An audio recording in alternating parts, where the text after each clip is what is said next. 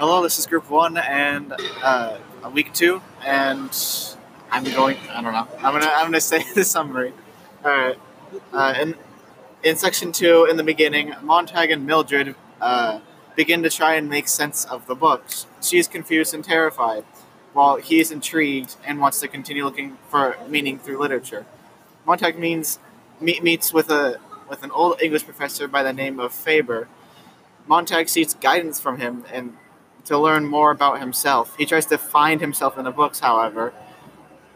Faber, Fa- Faber helps him understand that only Montag can know who he truly is. The two men pla plan to convert the other firemen by using books they have stored. The old man gives Montag a device so that he can listen in on the firemen's conversation to speak with him from his own house. When Montag returns home, he distresses Mildred's friends by reading a poem from a book. When Montag returns to work, Beatty tries to confuse and intimidate him. The section ends with the, the firemen being called to burn the protagonist's home. What was the plan? What? What was your plan? Uh, their plan was to convert the other firemen using the books. All right. So I'm the context connoisseur, and uh, background is that this book was published in 1953, and books circa like 1950s had like a dystopia kind of fiction, and there was always possibilities of nuclear wars, and life on Earth could come to an end. This connects to the end of the book. I mean, end to the of section two, and there was also the rise of television and the television has destroyed the public's interest in reading, and individual choice is eclipsed by social conformity. And in Fahrenheit 451, a family's affluence is measured by how many wall-sized screens dominate the parlor. And American culture, soldiers were coming home and wives turning into housewives since they no longer to be needed, and factories working for war reparations.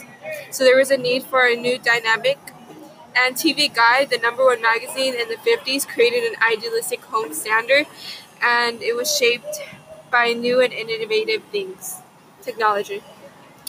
Okay. Can you repeat uh, what you said about the American soldiers? That they were coming home from war, and wives turned into housewives, since they no longer to be in factories working for war reparations. Okay, so uh, we're gonna go ahead and get started with the section questions. All right, so it this is the first question. Do you think, if given a choice, that this society would read? So, in other words, if it weren't illegal, would people even want books? So, who wants to get started with that?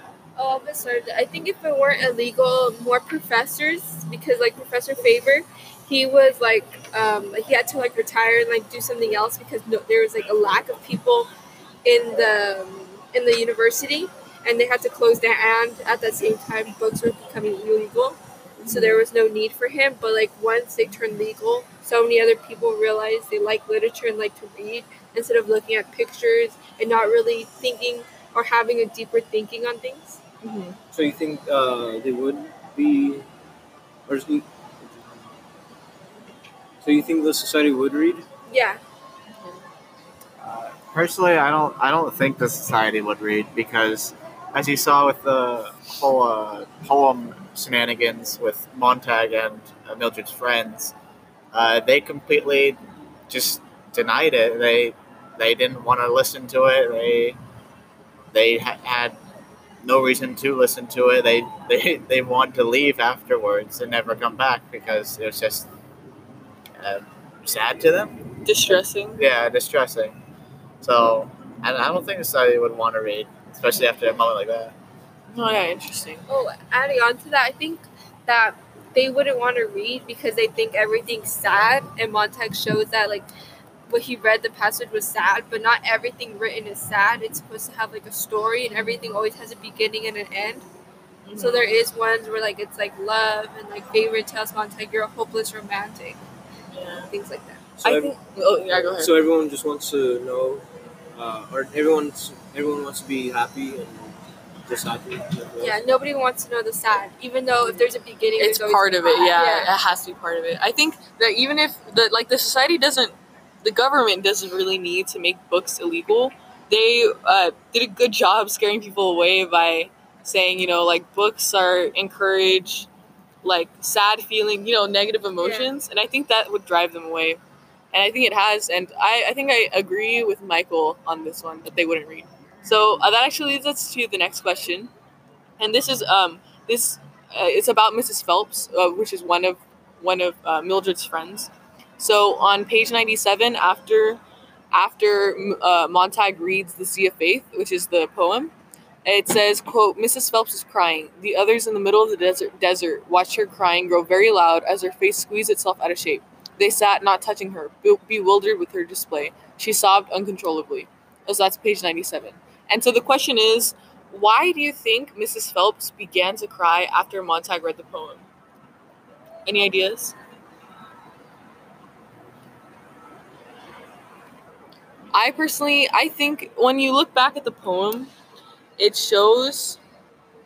I, I mean, I didn't really understand the poem, but that's just because I've read it. But um, like I thought that it had a lot of like negative emotions, and it kind of had a, a weird sort of like nostalgia to it. Um, well, it's it talks about like its melancholy, long withdrawing roar, and it really shows. I think it it opened up a door for Mrs. Phelps to like really think. It was the first time she thought in a while, and when she thinks, like she she when she actually thinks about her situation, it I think that like distressed her so much that she started to cry. Um, but what are you guys' ideas on it? Uh, well, I'm pretty sure in the book, uh, around the same page, it's it's. Uh, I forgot who it was. I think it was Miss Phillips, but she mentioned how it was like it was just very sad. Uh, the poem itself, so it could have been just a reaction from uh, you know a sad poem, but you know maybe maybe it could uh, just bring up memories from a, from a dark past that she just tries to you know block out. Uh huh. So Do you have any any other ideas? Or maybe there was like keywords in there that maybe made her think deeper of things because she's so used to thinking so simply and like just like a whatever kind of thing. Yeah. And especially her friends and like how they treat kids and like they just come once a month. So Mhm. things like that. They don't really have deep, true emotions. And then when they do, it's, It's like, like- too much. Yeah, and it's like, oh no, sadness, no. No, yeah, that's kind of yeah. I th- I agree with that. I agree. Okay, next question. Um, so this kind of goes into what we were talking about. But why do you think that the poem was significant for Montag but unsettling to the women? So what did Montag see that the women didn't?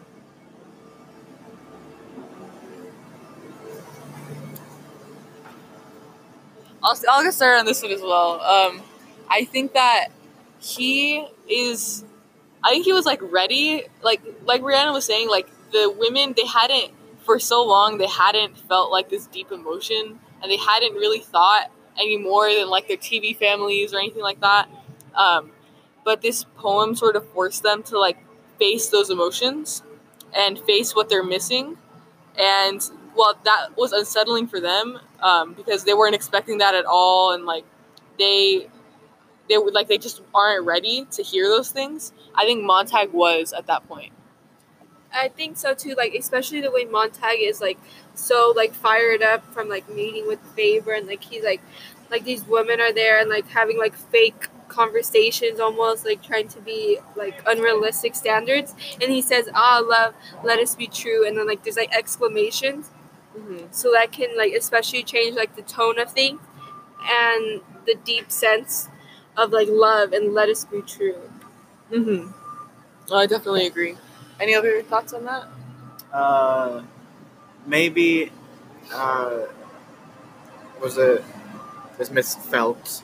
Uh, may, maybe uh, the poem had like a bit of truth of it for uh, Miss Phelps, kind of like what we mentioned before. Maybe the poem relates to what her life was like that we just don't know about, or you know, maybe it just triggered something Mm-hmm.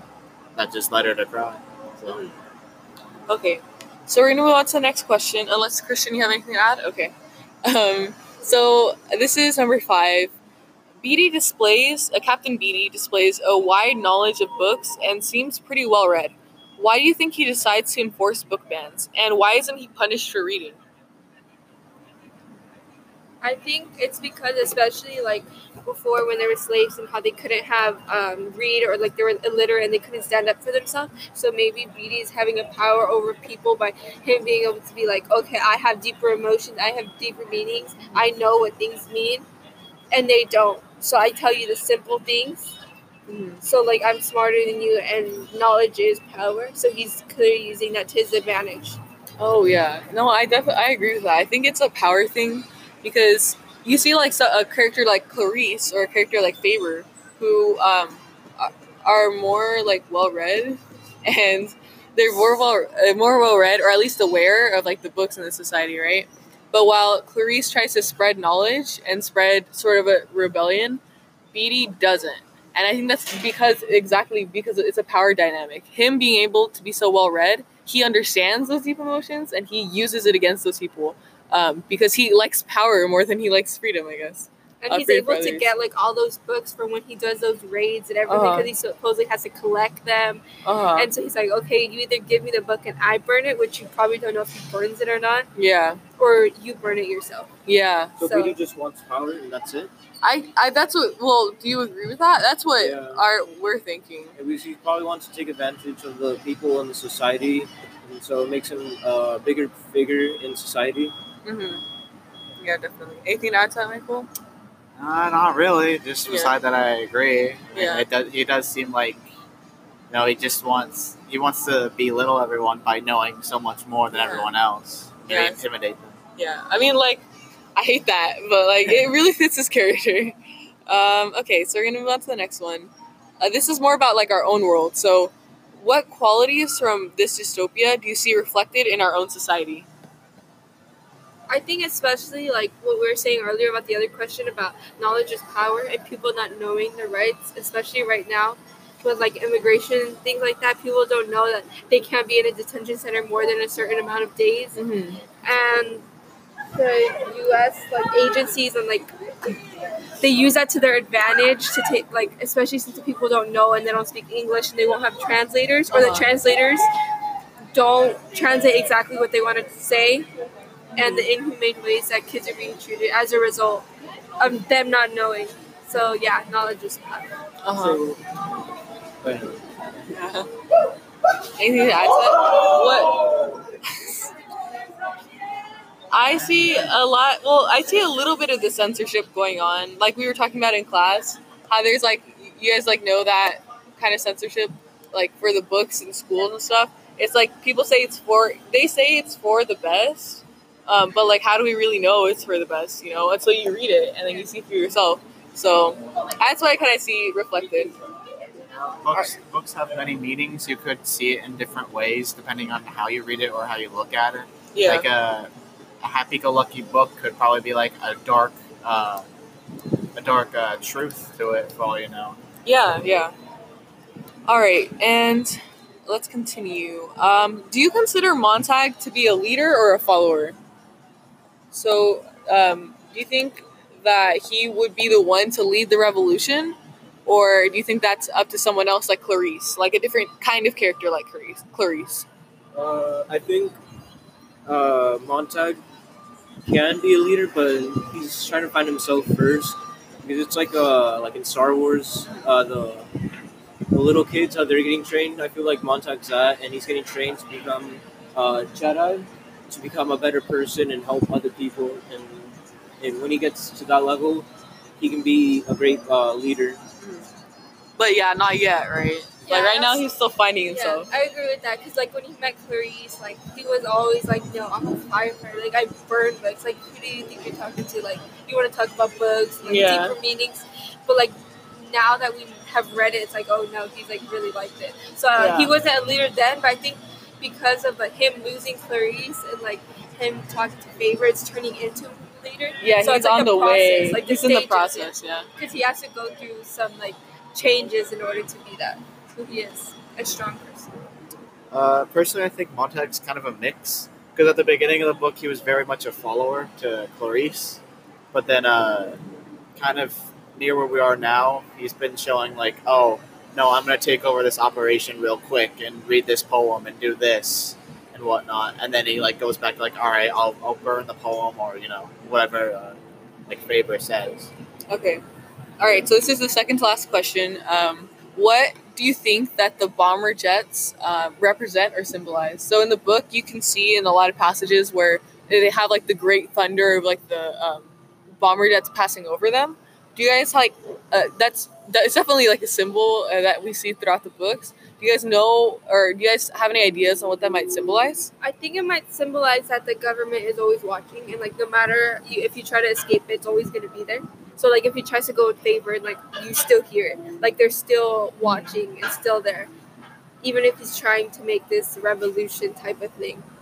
Oh wow, I had never thought about it that way. I was thinking more of it was like more of like an emotional turmoil because when you look at the passages where you see where you hear the bomber jets, there's always something going on with um, Montag, and it really freaks him out, especially the like in the first times that we see that happening. It like has a really big effect on him. But I actually I like your interpretation. I think that's Yeah, uh, I think really that can show like that everybody has their own interpretation of the book. Like Michael Mhm. was saying earlier too, if you think it's like a good or like a bad or it brings out this qualities or Mhm. that qualities. Yeah. Any other ideas on what it might symbolize? Uh, Well, I can continue on. To uh, this is the last question. Um, were you surprised by the end of the section? This is just a. What do you guys think? Were you guys surprised or not? uh, personally, I wasn't too surprised because after we read the poem to Mildred's friends, I kind of expected something with the firemen to happen.